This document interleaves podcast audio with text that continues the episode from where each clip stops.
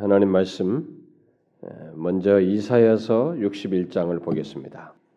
이사야서 61장 제가 가지고 있는 성경은 구약 성경 1041페이지 이사야서 61장 1절부터 3절 1절부터 3절을 한번 잘 생각하면서 같이 읽도록 합시다. 시작. 주 여호와의 신이 내게 임하셨으니 이는 여호와께서 내게 기름을 부으사 가난한 자에게 아름다운 소식을 전하게 하려 하심이라. 나를 보내사 마음이 상한 자를 고치며 포로된 자에게 자유를 갇힌 자에게 노임을 전파하며 여호와의 은혜 해와 우리 하나님의 신원의 날을 전파하여 모든 슬픈 자를 위로하되 무릇 시온에서 슬퍼하는 자에게 화관을 주어 그 죄를 대신하며 희락의 기름으로 그 슬픔을 대신하며 찬송의 옷으로 그 근심을 대신하시고 그들로 의의 나무 곧 여호와의 심으신 바 그 영광을 나타낼 자라 일컬음을 얻게 하려 하심이니라.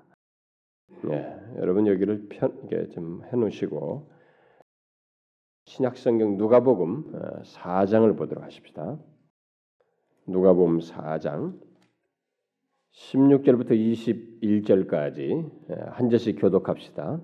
예수께서 그 자라신 곳 나사렛에 이르사 안식일에 자기 규례대로 회당에 들어가서 성경을 읽으려고 서심해 선지자 이사의 글을 드리거늘 책을 펴서 이렇게 기록한 데를 찾으시니 주의 성령이 내게 임하셨으니 이는 가난한 자에게 복음을 전하게 하시려고 내게 기름을 부으시고 나를 보내사 포로된 자에게 자유를 눈먼 자에게 다시 보게 함을 전파하며 눌린 자를 자유케 하고 주의 은혜의 해를 전파하게 하려 하심이라 하였더라.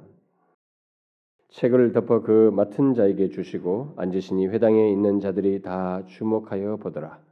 이에 예수께서 저희에게 말씀하시되 이 글이 오늘날 너희 귀에 응하였느니라 하시니 이에 예수께서 저에게 말씀하시되 이 글이 오늘날 너희 귀에 응하였느니라. 어, 우리는 이 주일 난예배 시간에 계속해서 어, 시리즈로 지금 연속적으로 어, 살피고 있는데 음, 그 내용은 누구든지 예수를 믿는 사람은 자기 자신의 자력에 의해서 구원을 얻는 것이 아니고 하나님의 은혜로 구원을 얻게 되죠. 그렇게 하나님의 은혜로 구원을 얻는 자는 구원을 얻고 난 다음부터는 그 다음부터는 자기네 자신의 노력에 의해서 어, 자신의 행동의 근거에서 신앙생활하는 것이 아니라 그 이후의 삶 또한 하나님의 은혜로 사는 것이다라고 하는 사실을 어, 살피고 있습니다. 그래서 이미 저는 앞서서 하나님의 은혜로 구원 얻는 것이 무엇인지를 시간상으로는 약 1년에 걸쳐서 살폈는데 바로 그것에 뒤이어서 그러면 구원받고 난 이후에 은혜로 삶을 산다는 것이 무엇인지 그것을 구체적으로 어, 살피고 있습니다. 그래서 그리스도인은 하나님의 은혜 안에서 또 하나님의 은혜를 누리면서 사는 것이 마땅한데 과연 우리들이 그러한지를 생각해 보자는 것입니다. 그래서 이 시리즈 벌써 두 번을 앞서서 살폈는데 두 시간 동안은 서론적으로 사람들이 하나님의 은혜로 구원을 얻고도 어, 놀랍게도 예수를 믿는 많은 사람들이 하나님의 은혜 안에서 살고 그 은혜를 누리지 못하는 모습이 있다는 사실. 그래서 오히려 예수를 믿으면서도 어, 의심, 불안, 두려움. 그래서 예수를 믿으면서도 뭔가 이렇게 묶여서 눌린 자처럼 얽매인 자처럼 어, 신앙생활하는 그래서 자주 패배감에 빠지고 또 정제감에 빠지는 이런 일들이 있다는 것. 왜 그런 일이 있으며 그럼 그렇게 됐을 때 생겨나는 결과들이 무엇인지 그리고 우리들이 하나님의 은혜 안에서 살기보다 규칙을 따라서 또 공로를 자기 공로를 위해서 사는 것에 익숙해 있는지 왜 그렇게 우리들이 그러한지 아, 그런 내용들을 서론적으로 이렇게 살펴봤습니다. 자 이제부터 우리는 하나님의 은혜 안에서 실제로 이게 은혜 안에서 살고 은혜를 누리는 것이 구체적으로 무엇인지 이게 앞으로 살피게 되겠죠.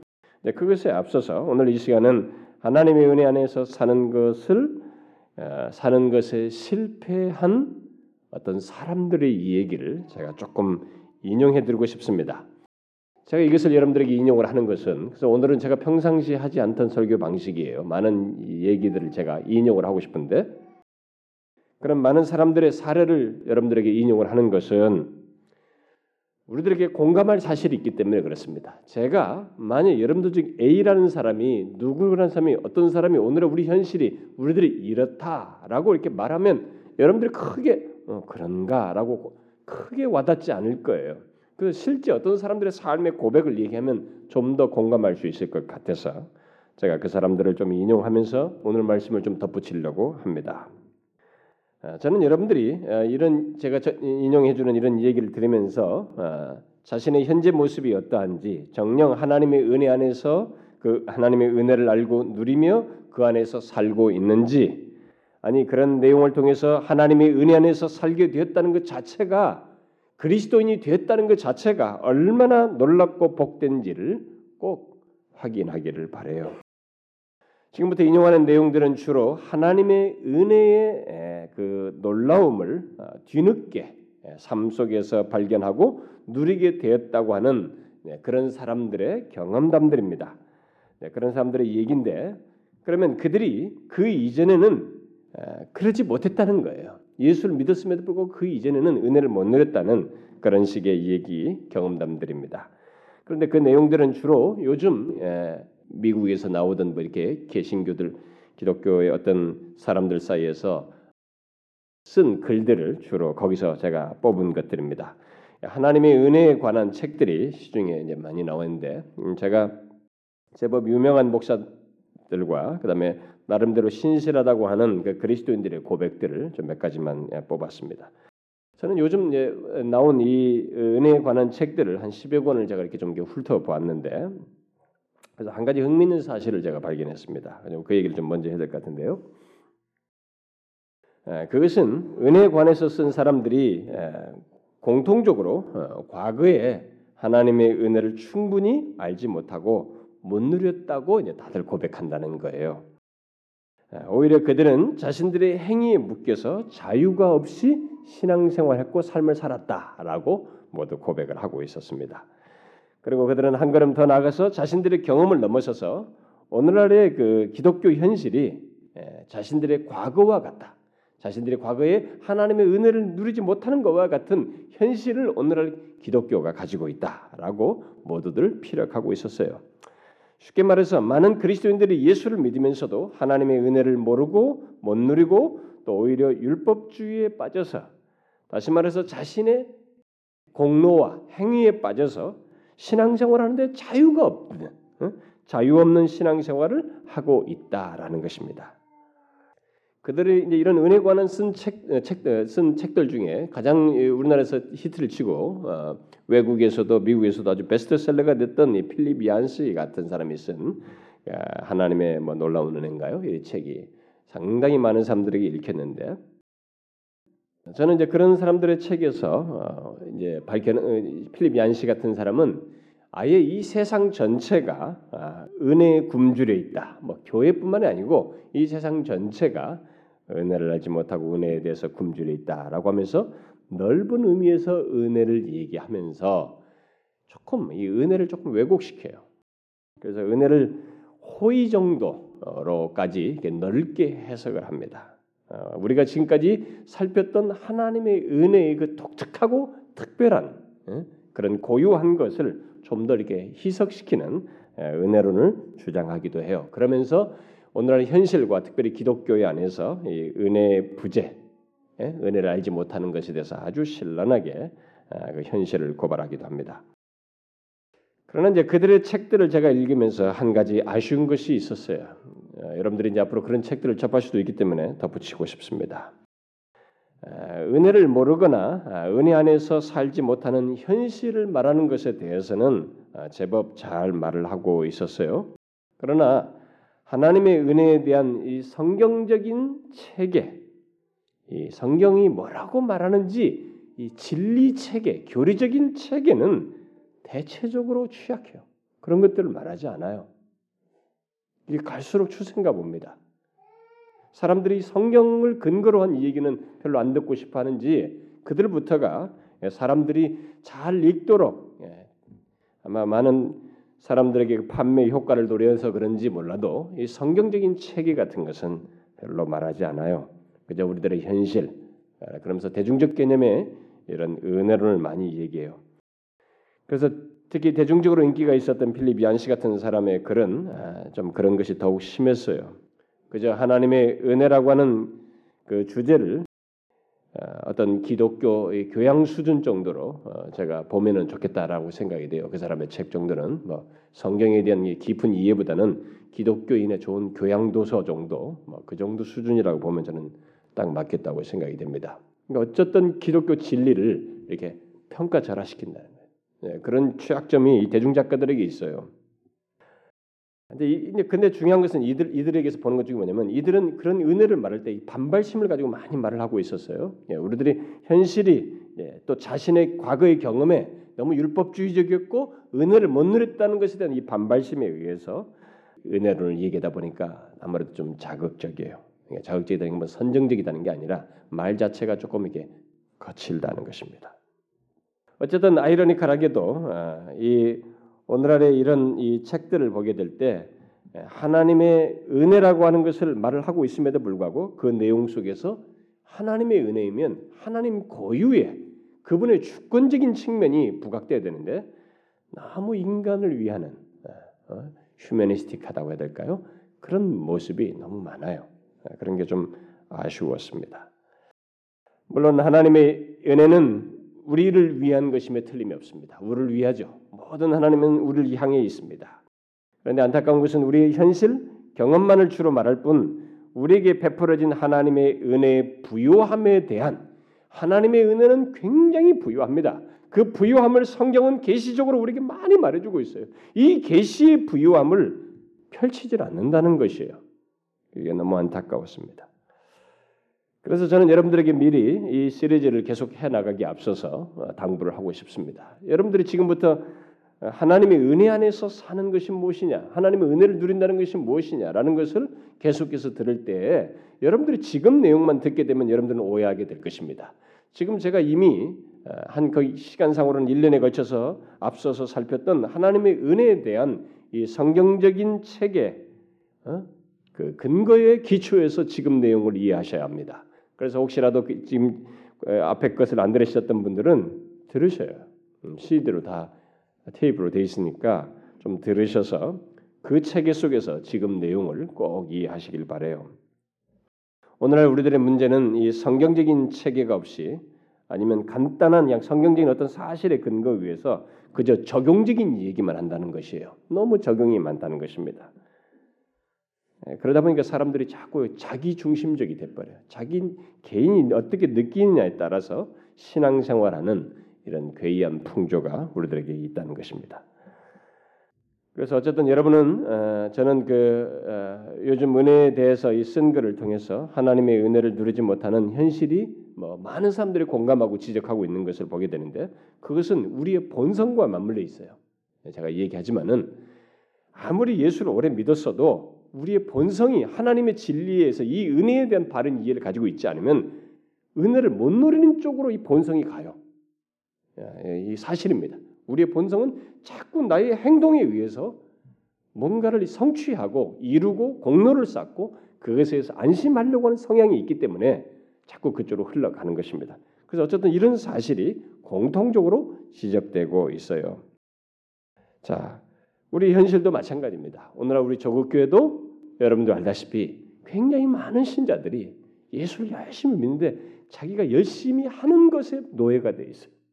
왜 열심히 하는지 그 열심 속에 있는 기쁨과 자유 같은 것을 모르면서 열심을 내는 기이한 현상이 생기고 있다. 그게 뭐냐 이게 바로 이들이 말한 것 똑같은 것이에요. 은혜 안에서 살지 않는 것입니다. 은혜의 자유를 못 누리는 것이에요. 그래서 은혜 안에 사는 문제를 제가 우리가 꼭 생각해 보자라는 것입니다. 자, 그러면 하나님의 은혜 안에서 사는 것을 에, 살, 예, 사는 것에 실패한 네, 사람들, 이들의 이제 과거 경험담을 좀 여러분들이 들어보시면 좋겠어요. 제일 긴 내용부터 제가 인용해 드리고 싶습니다. 들어보고 혹시 지금 여러분들 중에 그와 똑같은 경험을 하고 있다면 이제 하나님의 은혜 안에서 사는 자가 되기 위해서 여러분들이 진리 안에서 어, 회복되고 은혜를 얻기를 바래요. 이 내용은 미국의 유명한 설교자인 척 스미스 목사라는 사람의 과거 경험입니다. 저는 어린 시절에 제가 동네에서 가장 믿음이 좋은 아이라고 늘 생각했습니다. 이 사람의 어린 시절이 우리 과거에 많이 있었어요. 저 어린 시절에도 있었습니다. 왜냐하면 저는 해서는 안 될 일들을 안 했기 때문입니다. 저는 담배도 피우지 않았고 댄스 파티에 가지도 않았고 영화도 보러 가지 않았습니다. 그러한 것들은 아주 죄스러운 것들이라고 배웠기 때문입니다. 그래서 그런 일들을 하지 않으려고 피했을 뿐만 아니라 그런 일에 정신이 팔린 친구들보다 제 자신이 훨씬 의롭다고 믿었습니다. 주운 담배꽁초를 숨어서 몰래 한 모금씩 빠는 목사님의 아들보다 제가 훨씬 거룩하다고 생각했습니다. 저는 오늘 아이들보다 제 아들이 걸릴까봐 겁나네요. 음. 어, 저는 모든 아이들보다 훌륭하다고 생각했고 음, 하나님이 그 일을 인정해 주시고 알아주실 것이라고 확신했습니다. 그런데도 제게는 여전히 큰 문제가 있었습니다. 극장에 영화 보러 가지도 않았지만 마음속으로는 백설공주 영화가 보고 싶어 견디지 못하는 것이었습니다. 그것 때문에 죄책감에 사로잡혀 지옥에 갈 것만 같아 주일 저녁마다 회개하면서 용서받고 구원을 다시 얻었다는 생각을 했습니다. 그리고는 다음 주에는 절대로 그런 마음을 갖지 않겠다고 하나님께 약속하곤 했지만 그 약속은 월요일 아침까지만 지켜져도 다행이었습니다. 제 자신의 은은 저의 의지와 노력에 달려 있었기 때문에 오래가지 않아 하나님과 저의 관계는 굉장히 힘들어지게 되었습니다. 저는 매년 여름이면 우리 교회 청소년 캠프에 갔습니다. 마지막 날 밤에는 언제나 큰 장작불을 피워놓고 둘러앉아 내게 있는 모든 것을 주를 위해 바치네 끝까지 주님 따라 가겠네 등의 찬송을 불렀습니다. 그러면 행사 진행자는 우리의 감정이 상당히 고조되면 종이를 나눠 주면서 하나님께서 우리의 삶에서 변화시켜 주시기를 원하는 부분이 있거나 하나님 앞에 결단하고 헌신하고 싶은 일들이 있으면 적으라고 했습니다. 그 다음에는 적은 종이를 접어서 솔방울 속에 밀어 넣은 후에 타는 장작불 속으로 던져 넣었습니다. 내가 던져놓은 솔방울이 나의 소원과 결단의 글과 함께 활활 타는 것을 보면서 두 뺨에 눈물이 줄줄 흘렀습니다.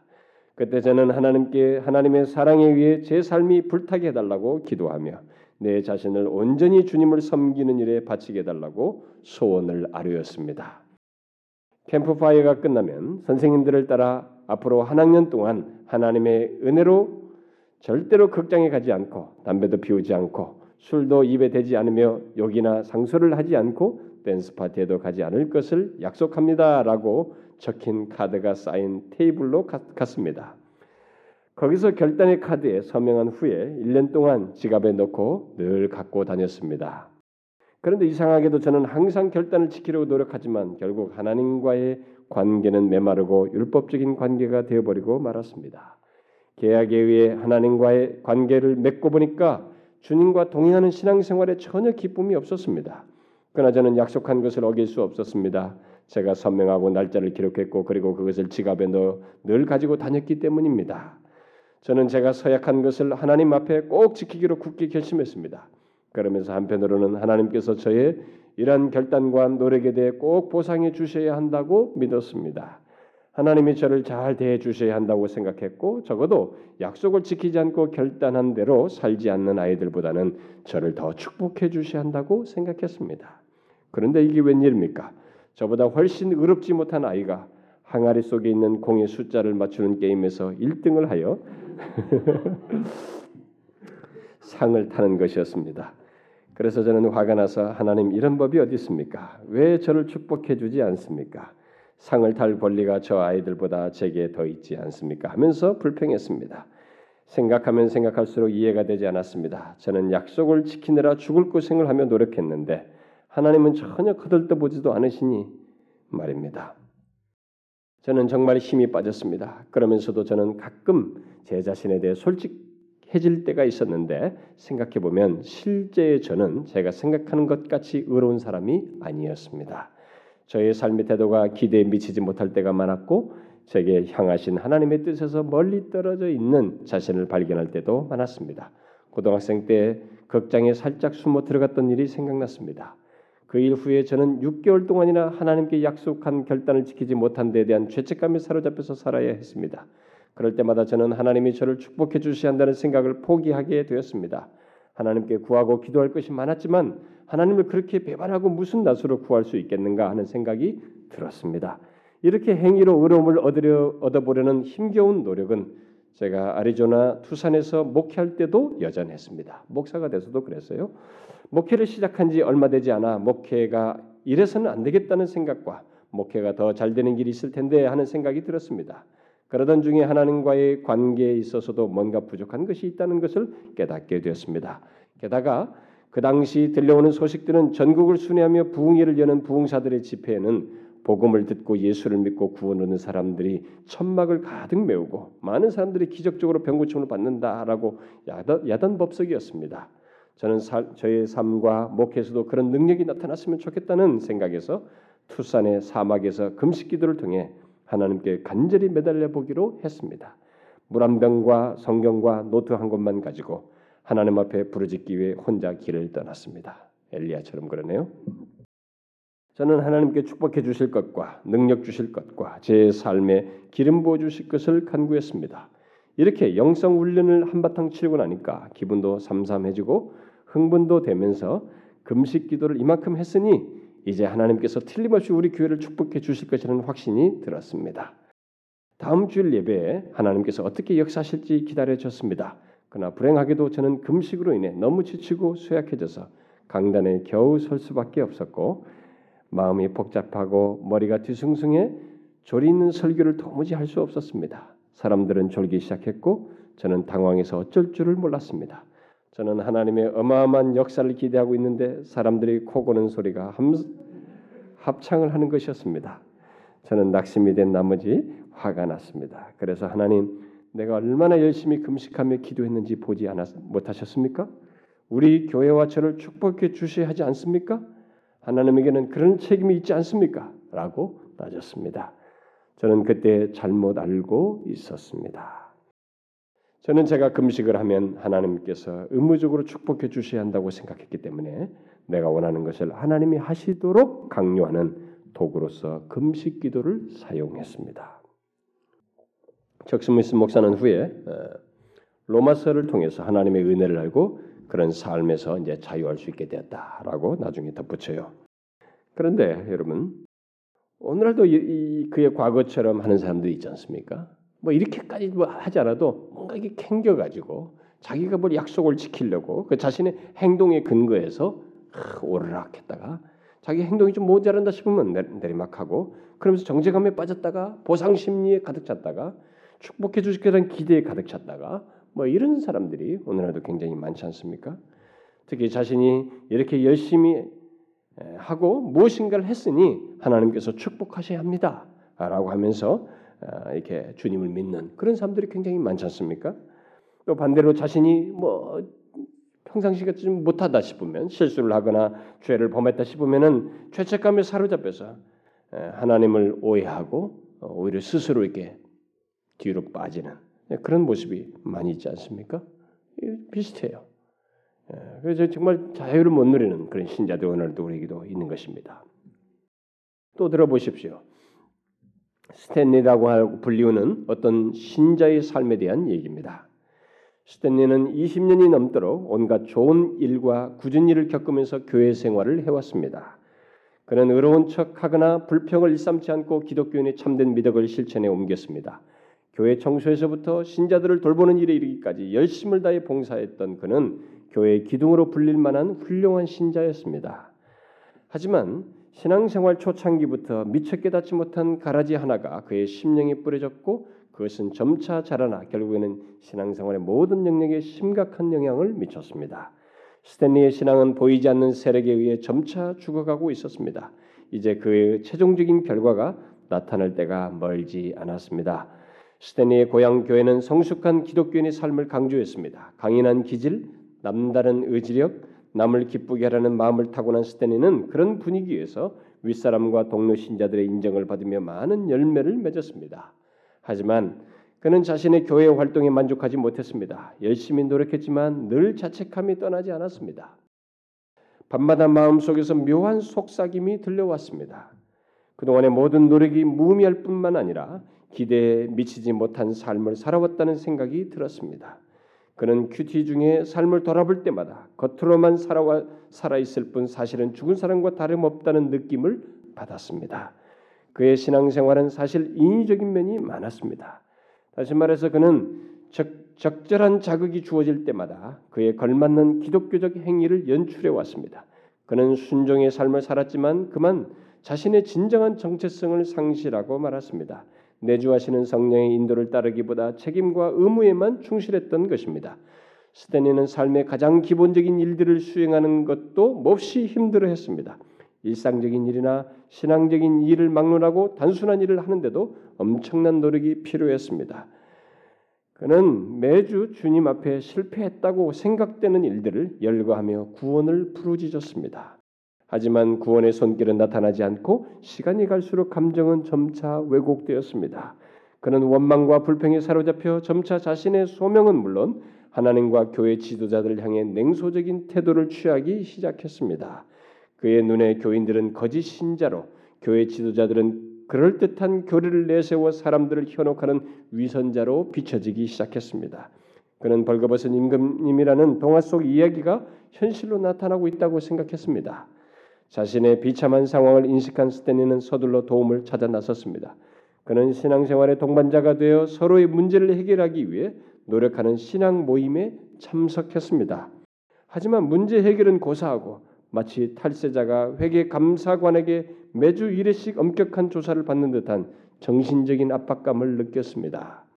모임에서 이루어지는 엄격한 자기 성찰은 절망감을 더욱 가중시킬 따름이었습니다. 문제는 하나님이 아니라 스탠리 자신에게 있는 것이 분명했습니다. 그는 결국 인생의 절망을 느끼고 자살을 생각하기에 이르렀습니다. 그런 생각이 기독교다운 것이 아니라는 생각이 들자 그는 자책감과 우울증에 사로잡혔고 더욱더 스스로를 질타했습니다. 친구들과 교회 지도자들은 성경의 원리에 복종할 것을 권유하며 그를 돕고자 했습니다. 하지만 그것은 이미 너무 낡아버린 다리에 더 무거운 짐을 올려 붕괴를 재촉하는 것과 같았습니다. 스테니는 수년 동안 말 못할 내적 갈등에 시달린 끝에 결국에는 신경쇠약에 걸려 정신병원에 입원하고 말았습니다. 충격을 받은 교인들은 스탠리의 이름을 언급하는 것도 두려워했습니다. 그들은 애써 당혹감을 감추려고 노력했습니다. 스탠리의 붕괴는 모든 교인에게 근본적인 의문을 불러일으켰습니다. 스탠리 같은 경건한 신자가 무너졌다면 나는 과연 어떨까? 나는 무슨 소망을 가질 수 있을까?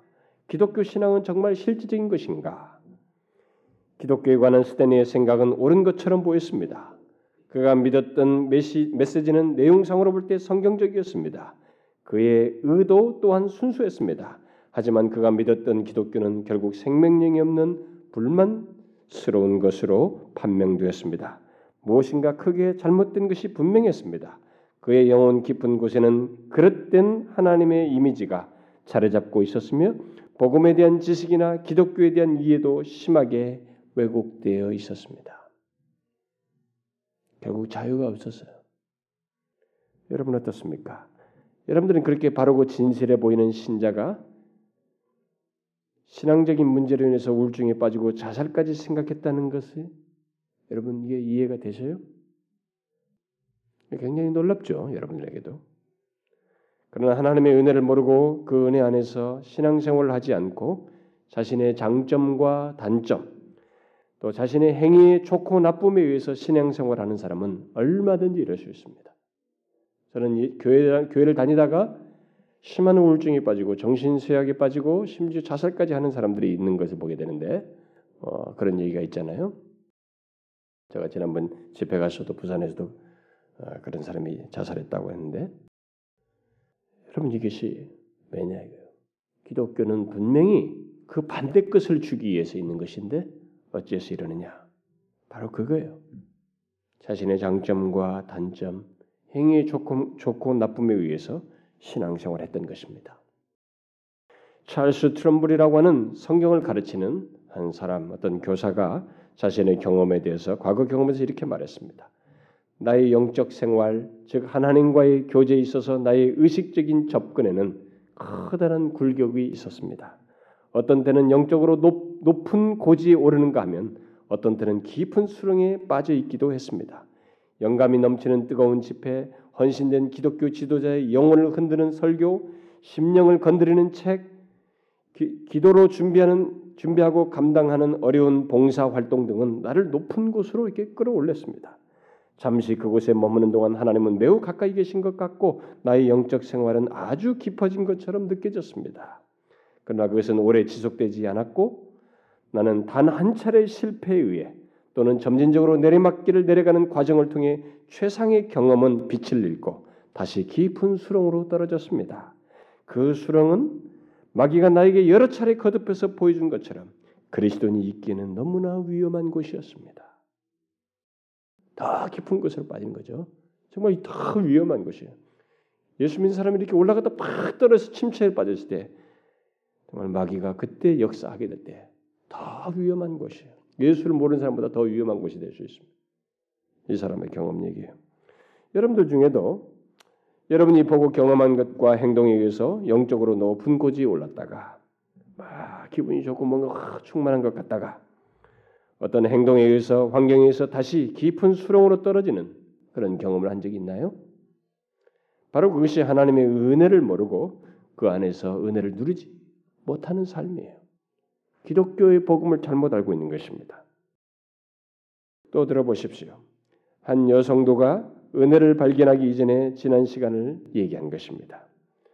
제 아이들은 어리기 때문에 저는 훌륭한 어머니가 되려고 하였고 훌륭한 아내가 되려고 힘썼습니다. 저에게 가정은 뭔가 성취하려고 노력하고 있는 직장과도 같은 것이었습니다. 저는 어느 주일 학교에서 다른 교인들이 자기 생활을 이야기하는 것을 듣게 되었습니다. 어떤 부인은 다리미질을 하면서 빨래를 하면서 또는 방청소를 하면서 쉬지 않고 기도한다, 기도한다고 말을 하였습니다. 그들은 모든 일에 감사하는 생활을 하였습니다. 저는 그러한 부인들처럼 되려고 무진애를 썼습니다. 그러나 마침내 포기하고 말았습니다. 점차로 집안 식구들이 모두 주일 아침이면 교회 가기 위해 일찍 일어나야 한다는 말도 하지 않게 되었습니다. 다른 사람들이 산다고 생각하는 기준에 맞춰 살리는 노력이 나를 힘겹게 했습니다. 자, 보세요. 많은 사람들이 우리가 남들 간증을 듣습니다. 뭐 이렇게 어떻게 기도하고 누가 기도를 몇 시간 하고 또 뭐 그렇게 감사하며 살았다. 이 여인처럼 그것이 기준이 돼서 또 움직이다가 영적으로 침체에 빠져요. 음? 이런 신자들이 우리들에게도 있잖아요. 이런 식의 이런 식의 경험을 하고 있는 신자나 이 사역자들이 사실은 참 많습니다. 지금 인용한 이런 내용들. 그런데 지금 제가 이제 읽었던 책들을 보면은 이런 사람들이 마침내 하나님의 은혜를 깨닫고 삶이 바뀌었다는 거예요. 아, 자신들이 몰랐다는 것입니다. 진정한 그리스도인 삶을 누리게 됐다는 거예요. 자유를 누리게 됐다고 모두들 고백합니다. 그래서 자신들이 이제 누리기 전까지 그리스도인의 삶은 자기 자신과 자기 행위의 노예가 되어 살았는데 이제 복음 안에서 자유를 누리게 됐다. 네, 그런 공통적인 고백이에요. 자, 인용할 내용들이 제가 이런 비슷한 얘기입니다. 다 공식이 비슷한 것 같아요. 뭐 다 그런 경험을 하는 것처럼 다 얘기를 하는데 많은 얘기가 있습니다만은 아, 이런 모든 사실을 간판 한 목회자의 고백이 있습니다. 마지막으로 이 사람을 더 오늘은 더 인용해드리고 싶은데 인용문은 이게 마지막입니다. 뭔가 빠져 있습니다. 그게 무엇일까? 나는 우리가 좀 더 거룩하다면 하나님께서 교회에서 큰 일을 행하실 텐데라고 생각해 보았습니다. 그래서 나는 거룩함에 대해서 설교하고 가르치며 최선을 다해 그렇게 살도록 힘썼습니다. 우린 보다 더 거룩해졌습니다. 그러나 뭔가 여전히 빠져 있었습니다. 나는 자문해 보았습니다. 그게 다인가? 우리는 이적과 기사가 새롭게 나타나도록 우리 자신을 열어놓아야 한다고 생각하였습니다. 나는 이에 모든 서적 이와 이에 관한 모든 서적을 읽고 흥분을 느꼈습니다. 우리는 교회에서 치유 예배를 드리기 시작하였고 하나님께서는 사랑과 자비하심으로 우리 기도에 놀랍게 응답하였습니다. 그러나 여전히 뭔가는 빠져 있었고 내 마음 중심에는 의문이 남아 있었습니다. 이것이 다인가? 어떤 사람들이 나에게 성령으로 세례를 받을 필요가 있다고 말하였습니다. 나는 그 말을 좋아하진 않았지만 그 실제는 이해할 만하였습니다. 성령께서 능력을 주시는 분이시며 그것은 확실히 내게 있어서 빠져 있는 것이었다라고 빠져 있는 것이었고 필요한 것이었습니다. 그래서 나는 노력했습니다. 참으로 열심히 노력했어요.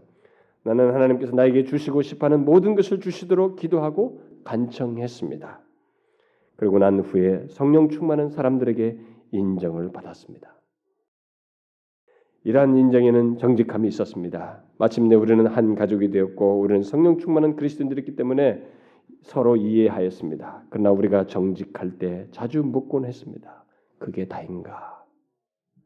만일 빠진 요소가 있다면 교리일 것이다. 라고 생각했습니다. 그래서 나는 칼빈의 5대 강령을 신봉하는 칼빈주의자가 되었고 웨스민스터 신앙 고백 신앙 고백을 다시 반복해서 배우게 되었습니다. 나는 그것을 가지고 설교하고 가르쳐서 우리는 교리적으로 순전한 사람들이 되었습니다. 그러나 나는 교리적 순수성으로 나와 함께 행동을 같이 한 사람들의 눈에서 동일한 의문이 떠오르는 것을 엿볼 수 있었습니다. 그게 다인가?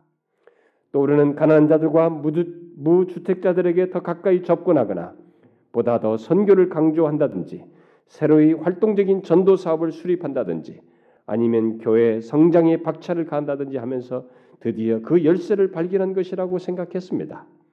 그래서 나는 그 모든 일에 힘썼습니다. 그러나 우리가 힘쓸 때에도 그래서 우리는 자주 지쳤었습니다. 그 질문은 우리를 떠나지를 않았습니다. 그게 다인가? 이 목회자는 마침내 그 대답을 그리스도께서 죄인을 자유케 하려고 오셨다는 사실에서 발견하게 되었다. 라고 나중에 고백합니다. 곧 예수 그리스도 안에서 드러난 은혜로 인한 자유가 그 대답이 되었다는 것입니다. 여러분, 참 제가 긴 인용이죠. 제가 이렇게 긴 인용을 해본 적이 아마 거의 없는 것 같은데 오늘 참 긴 인용을 했습니다. 여러분은 어떻습니까? 이제 여러분 한번 생각해 보십시오. 여러분 우리가 우리는 어떻습니까? 우리는 혹시 이들처럼 우리들도 그런 모습을 부분적으로도 혹시 가지고 있지는 않나요? 그래서 하나님의 은혜를 누리지 못하고 있는 것은 아닙니까? 혹시 우리도 이것저것 다 갖추고 열심히 하고 있음에도 정말로 모범적인 신, 신자의 모습을 가지고 있음에도 지금까지 말하는 사람들처럼 하나님의 은혜 안에서 살지 못하고 그 복을 누리지 못하고 있는 것은 아니냐는 거예요. 혹이라도 그렇다면 이제는 그런 삶에서 벗어나야 합니다. 왜요? 그것은 하나님의 은혜로 구속함을 받은 그리스도인의 삶이 아니기 때문에 그렇습니다. 제가 누누이 얘기하지만 그리스도인의 삶은 이 종교적 활동 정도를 말하는 것이 아닙니다. 성경책을 끼고 주일날 이렇게 왔다 갔다 하면서 조금 마음의 위로를 얻고 이런 시간을 보내다가 막판에 우리가 천국 가겠지 하는 정도의 그것이 아니라는 것입니다. 그리스도인의 삶은 너무나 복되고 특별한 무엇이 있어요.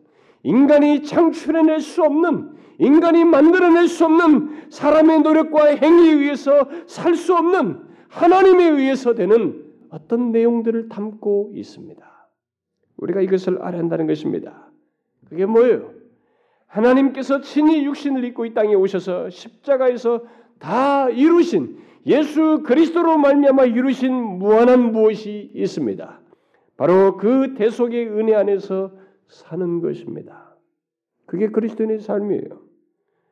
오늘 우리가 읽은 말씀은 바로 그 예수 그리스도를 통해서 허락된 은혜가 얼마나 획기적이고 전환적이고 가히 혁명적인지를 말해주고 있습니다. 너무나 다르다고 하는 사실을 말해주고 있어요. 하나님의 아들 예수 그리스도께서 이 땅에 오시기 이전까지의 인간은 정말 이 세상은 그리고 이 세상의 모든 인간은 자신들이 범한 불의와 불결함으로 인해서 불경건함으로 인해서 하나님의 진노를 받는 것 외에 다른 것을 생각할 수 없는 상태에 있었습니다. 여러분 잘 보세요.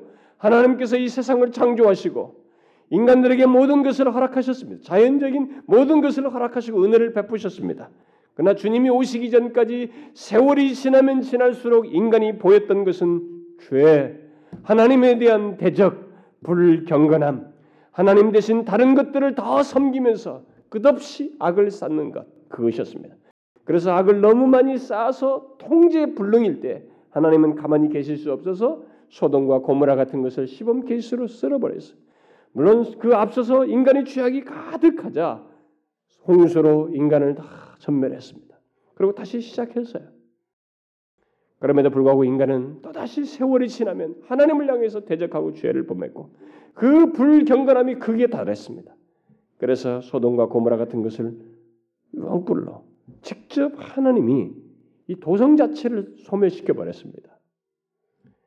이 소돔과 고모라는 이미 빛이 2000년 전 얘기지만은 그런 성이지만 동물 섹스까지 있었어요. 호모 섹스를 넘어서서 동물 섹스까지 있었습니다. 동물과 인간이 섹스를 하는 그런 일이 있었던 것입니다.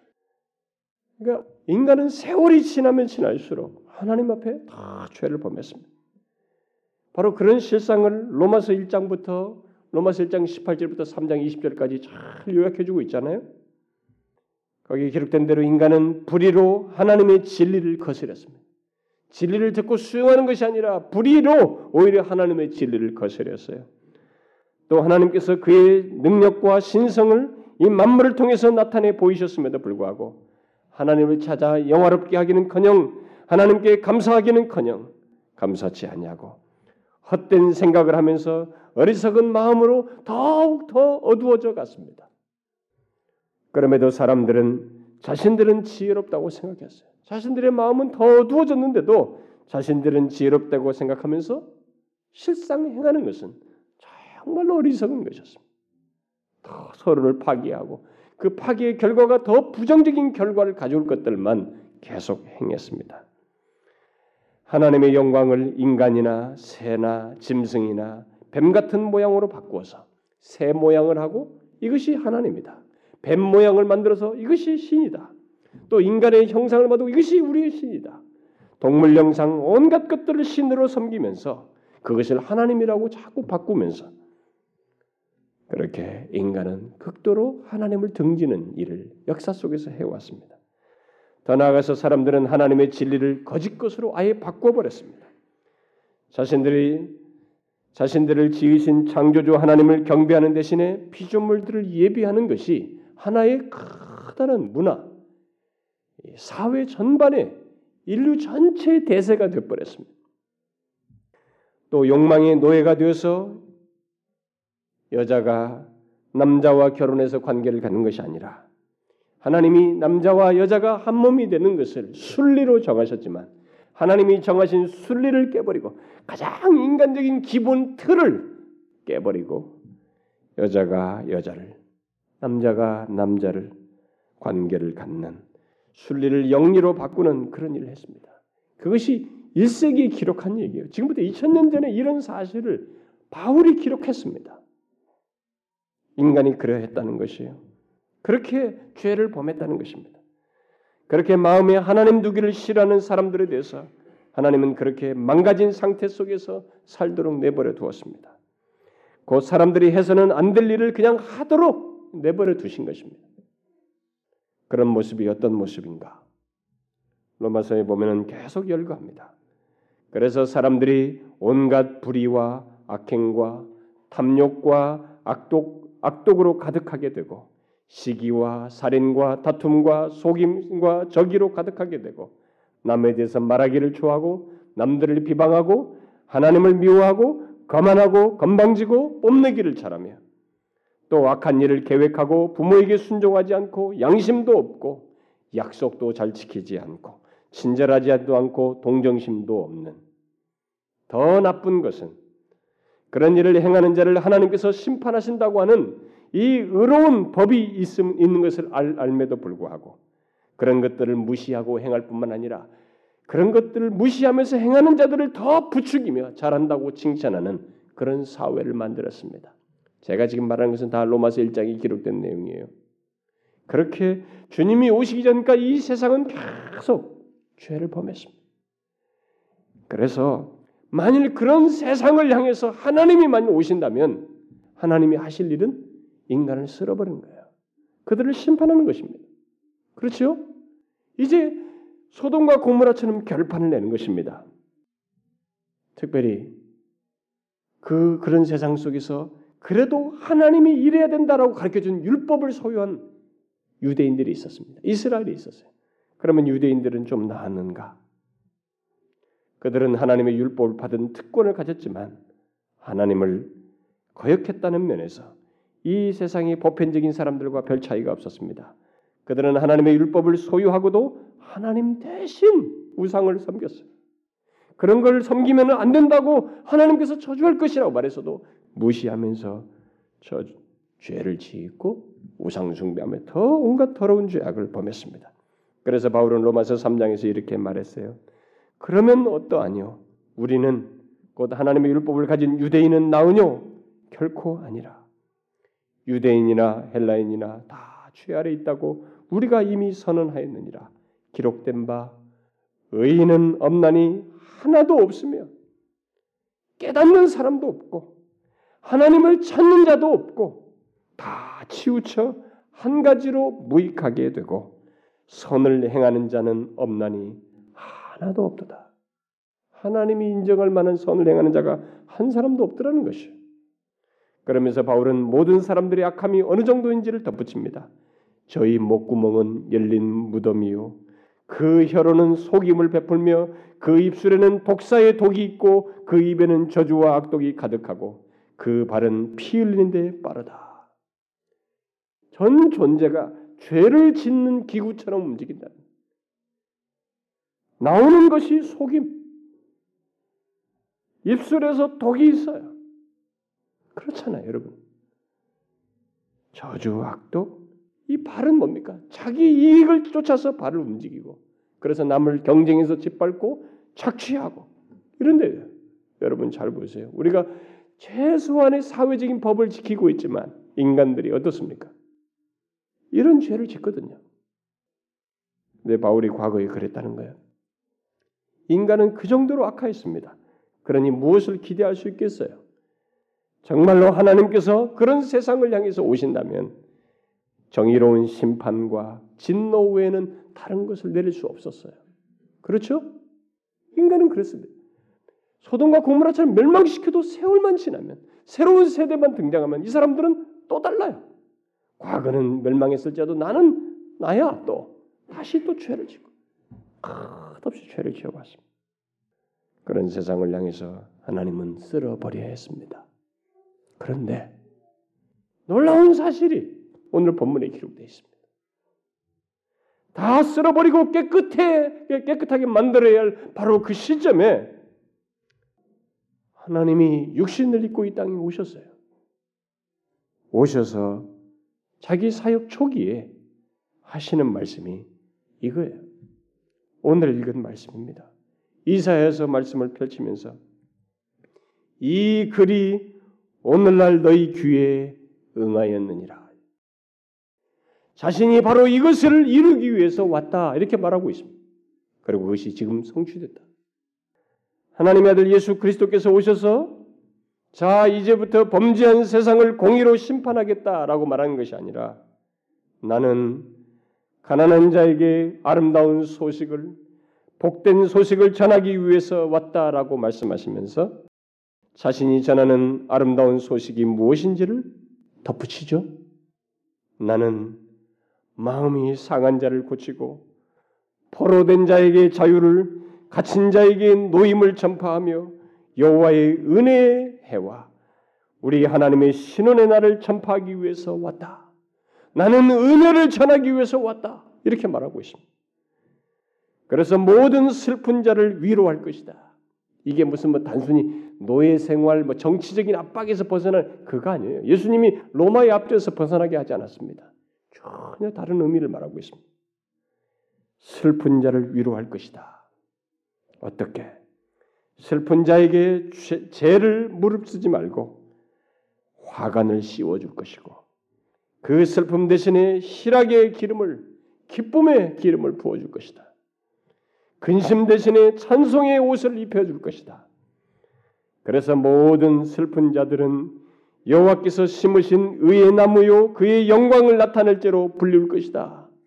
이렇게 말씀하십니다. 이것을 자신이 성취하신다고 말씀하십니다. 여러분 이 말씀 속에서 무엇을 보십니까? 그 세부상은 뒤로 하고 어떻게 이런 일이 우리에게 있을 수 있는가를 먼저 한번 생각해 보십니다. 잔뜩 움츠려서 하나님이 오시면 우리는 끝장이야라고 생각하고 자신들의 죄 때문에 그 죄로 인한 불안, 두려움, 염려, 심판에 대한 강박감을 가지고 있었어야 하는 것이 인간인데 바로 그런 우리들에게 깊은 죄의 슬픔 속에서 속박되어 살 수밖에 없는 우리들에게 하나님께서 이 땅에 오셔서 완전히 정반대되는 말씀을 하신 것입니다. 여러분 이것을 무엇으로 설명할 수 있겠어요? 여러분 성경에서 가장 획기적인 순간이에요. 이 일이 응하였다. 이것은 오직 은혜, 은혜로밖에 설명할 수 없습니다. 심판을 받을 사람들에게 와서 전혀 다른 정반대 것을 주시는 이 하나님의 행동, 하나님의 마음. 이건 우리가 이해하기 어려워요. 도저히 자격이 없는 자들에게 베푸시는 하나님 편에서의 이런 상상할 수 없는 대접, 은혜를 지금 예수 그리스도께서 말씀하신 것입니다. 그런데 이 은혜의 내용이 무엇이에요? 더 이상 죄와 사망과 율법의 포로 상태에 있지 않고 너희들이 더 이상 죄의 포로 상태에 있지 아니하고 또 이 죽음이란 두려움에 매여 있지 아니하고 율법 이것을 지켜야 하고 저것을 지켜야 한다 그것에 의해서 너는 심판받을 거야라고 하는 그런 항목에 매이지 않고 자유케 하는 은혜 슬픔 대신 기쁨 속에서 살게 하는 은혜 바로 이것을 말하고 있습니다. 이 은혜는 예수 그리스도를 믿는 자에게 하나님께서 기름 부어 세우신 예수 그리스도로 말미암아 주어지는 은혜입니다. 그리고 실제로 예수님은 십자가에서 그 은혜를 확증하기 위해서 죄와 사망과 율법의 모든 요구를 담당하셨어요. 그렇다면 누구든지 예수 그리스도를 믿는 자는 분명히 죄와 사망과 율법의 포로가 아닌 그것으로부터 자유케 된 사람, 더 이상 갇히거나 속박되지 않은 참된 자유를 소유한 사람이라는 얘기입니다. 여러분과 제가 알아야 할 것이 바로 이거예요. 예수를 믿는다는 것, 예수를 믿어 그리스도인이 됐다고 하는 것은 이 세상에서 잘 먹고 잘 사는 거 예수 믿어서 부유한 것 정도가 아니에요. 아무리 부유해도 몇십 년짜리예요, 여러분. 제발 진정한 가치를 아셔야 합니다. 그러니까 많이 소유하고 많이 부유해졌음에도 불구하고 불안하고 노예처럼 살아가는 신자들이 있는 거예요. 아까 읽어준 사람처럼 그런 일이 생기는 것입니다. 교회 다니는데 예수 믿어서 부유했다는데 노예처럼 살아가는 거예요. 진정한 자유가 없는 것입니다. 그러니까 몇십 년짜리 것에 노예가 된 것이에요. 아닙니다. 예수 그리스도를 믿게 됐다는 것은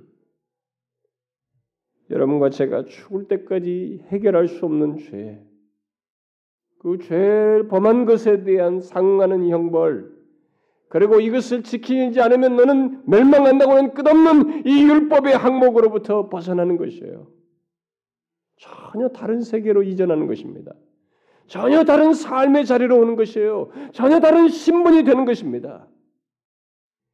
그래서 이 예수님께서 이것이 응하였다고 말하는 것은 천지가 놀랄 상황을 얘기하는 것이에요. 이 인류 역사 속의 가장 획기적인 순간을 자신이 오셔서 구두상으로 표현하는 것이에요. 오늘날 예수 믿는 사람들이 너무 값싼 것들에 도취됐으니까 이 싸구려 사탕의 입맛이 있다 보니까 입이 그런 것을 길들여다 보니까 진짜 영양가 있는 것을 못 먹는 현실이 되어버렸어요. 예수 믿어서 잘 되는 것이 전부인 정도로 알다 보니까 예수 그리스도께서 오셔서 주시는 이 진정한 의미, 참된 자유, 이것을 모르고 못 누리는 일이 있다는 것입니다. 은혜 안에서 사는 것이 얼마나 부유한지 그것을 알지 못한다는 거예요. 고난이 있던, 환란이 있던, 시련이 있던, 고통이 있던 이것이 문제가 아닌 진정한 예수 그리스도 안에서의 죄와 죽음과 사망, 이 모든 형벌로부터, 율법으로부터 자유케 된 것을 못 누리는 이 비극이 있다는 것입니다. 그리스도인이라는 것은 이 세상의 정보기관이든 협박이든 칼이든 어떤 것으로도 쟁취할 수 없는 것을 얻어서 누리는 것이에요. 그래서 지금 예수님께서 말씀한 것이 자유, 희락, 찬송 얘기하는 것입니다. 그래서 그런 자유 속에서 하나님의 은혜를 인하여 우리는 기뻐하며 더 이상 자신의 의로 살지 아니하고 하나님께서 우리 안에 심으신 하나님의 의로 살며 그렇게 하신 하나님의 영광을 나타내며 살도록 세우셨다는 것입니다. 예수 그리스도께서 바로 그런 것을 이루기 위해서 오셨다는 거예요.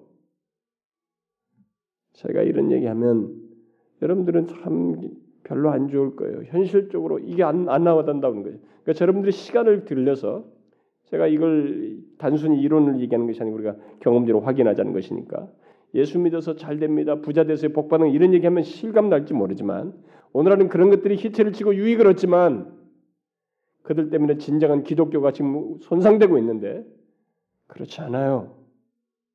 진짜를 맛보셔야 합니다. 우리는 예수 그리스도로 말미암은 이 복음이 주는 하나님의 은혜 안에서 사는 이 자유, 하나님이 직접 심기우신 의를 소유한 자, 그 때문에 다른 것을 생각할 수 없고 하나님을 영화롭게 할 수밖에 없는 존재, 이 존재로서 사는 것이 은혜 안에서 사는 거예요. 썩어질 것을 사는 것이 아닙니다. 그리스도인이란 바로 그런 자입니다. 그리스도인의 삶이란 바로 그런 은혜와 복을 누리며 사는 거예요. 분명히 이 세상에는 죄가 있고 시험도 있고 고난도 있고 이런저런 어려움과 고통이 있습니다. 우리는 그런 가운데서 종종 넘어지기도 하고 부족함이 드러날 거예요. 예수를 믿더라도. 그러나 중요한 것은 그런 것들이 아닙니다. 넘어지는 것이 아니에요. 우리는 그 어떤 것으로도 대체할 수 없는 하나님의 은혜, 곧 예수 그리스도로 말미암아 죄와 사망과 율법의 속박으로부터 자유케 됐다는 사실이에요.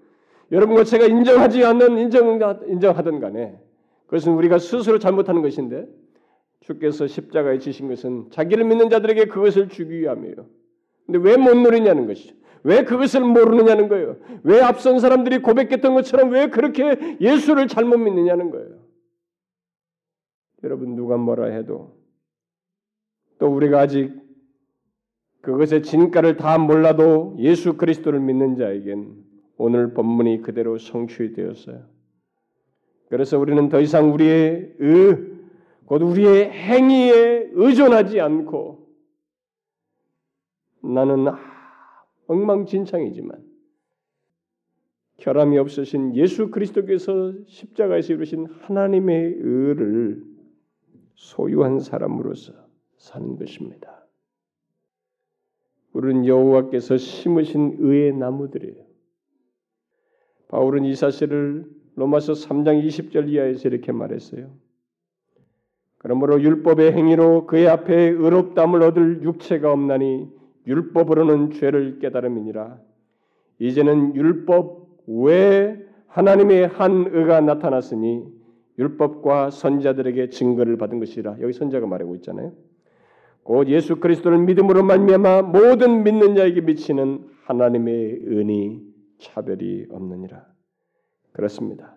우리는 율법에 의한 의외 이것 저것을 잘 지켜야 된다. 다 지키는 사람들에게 의롭다고 할 거야 라고 말한 그 율법에 의한 의가 아닌 전혀 다른 하나님의 또 다른 의에 의해서 살게 된 사람들이다. 예수 그리스도를 믿는 사람들은 그것은 우리들의 행동에 잘하고 못하고에 의해서 좌우되는 의가 아니라 하나님이 예수 그리스도로 말미암아 우리에게 심으신 의다. 그러므로 죄와 사망과 율법 또는 마귀에게 매일 수 없는 자, 정말로 자유한 자가 그리스도입니다. 은혜 안에서 산다는 것은 바로 이것을 알고 그 자유를 누리는 거예요. 여러분 우리는 예수 그리스도 안에서 포로가 아니라 자유인입니다. 갇힌 자가 아니라 자유자예요. 죄로 인한 슬픔과 죄더미가 아니라 은혜를 기뻐하며 찬송할 자입니다. 그 어떤 상황, 고통, 고난 속에서도 흔들 수 없는 자유를 가진 사람이라는 거예요. 저는 여러분들에게 묻고 싶습니다. 여러분들이 지금까지 신앙생활을 해오면서 무엇인가 자기가 신앙생활하면서 자꾸 매여서 신앙생활한 것 같다라고 이야기해진다면 그 매이는 것이 무엇인지를 잘 보세요. 그게 여러분들의 행동인가요? 규율입니까? 규칙입니까? 전통인가요? 잘 보시라고. 그 사람은 율법적으로 신앙생활하는 거예요. 자유 없이 신앙생활하는 것이에요. 예수 그리스도의 십자가에서 이룬 그 대속의 은혜, 하나님께서 그리스도 안에서 우리에게 심으신 하나님의 은은 우리의 행동에 의해서 좌우될 수 없을 만큼 무한한 것이에요. 우리의 가치는 그것으로 평가되는 것입니다. 그러면 뭐냐고요? 우리는 아무것도 안 해야 됩니까? 그게 아니잖아요. 아까 말한 것처럼 찬송하게 되는 것입니다. 희락을 갖는 것입니다. 하나님을 기뻐하는 것이에요. 하나님을 영화롭게 하는 것입니다. 그것이 제대로 예수 믿는 거예요. 사랑하는 지체 여러분, 제가 오늘 인용해 준 여러 사람들처럼 여러분들도 뭔가 매여 있거든. 벗어나셔야 됩니다. 실수할 수 있어요. 실수를 털 수 있어야 됩니다. 실수 가지고 여러분들이 좌우될 수 있는 것이 아니에요. 그만큼 예수 그리스도 안에서의 복음은 하나님의 은혜는 부유한 것입니다. 그걸 알고 누릴 수 있어야 돼요. 제발 종교적인 신자가 되지 마세요. 복음을 소유한 신자가 되시라고요. 저는 여러분들이 점진적으로 자기를 체크하셔서 뭔가 나를 묶는 것들이 무엇인지를 잘 보셔서 그걸 떨어내길 바라요. 떨어내셔야 됩니다. 떨어낼 만큼 자유를 누리셔야 돼요. 기도합시다. 하나님 아버지, 우리가 예수 그리스도를 믿어 얻게 된 신분과 지위와 그 부유함이 얼마나 큰지를 우리가 너무 모릅니다.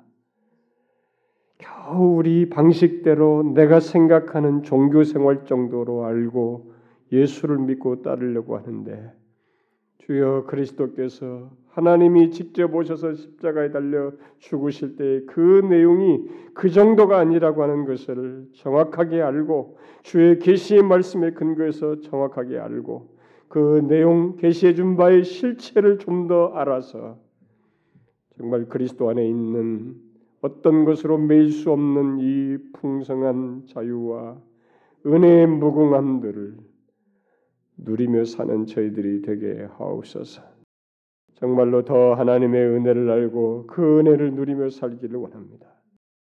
주님 그리할 수 있도록 우리의 모든 지각을 열어주시고 심령을 하나님여 일깨우셔서 온전히 주의 말씀을 조차 항상 적용하며 사는 중에 예수 그리스도 그 무궁하신 은혜를 주신 이루신 예수 그리스도 안에서 날마다 상기하며 살아가는 저희들 되게 하옵소서. 예수 그리스도의 이름으로 기도하옵나이다. 아멘.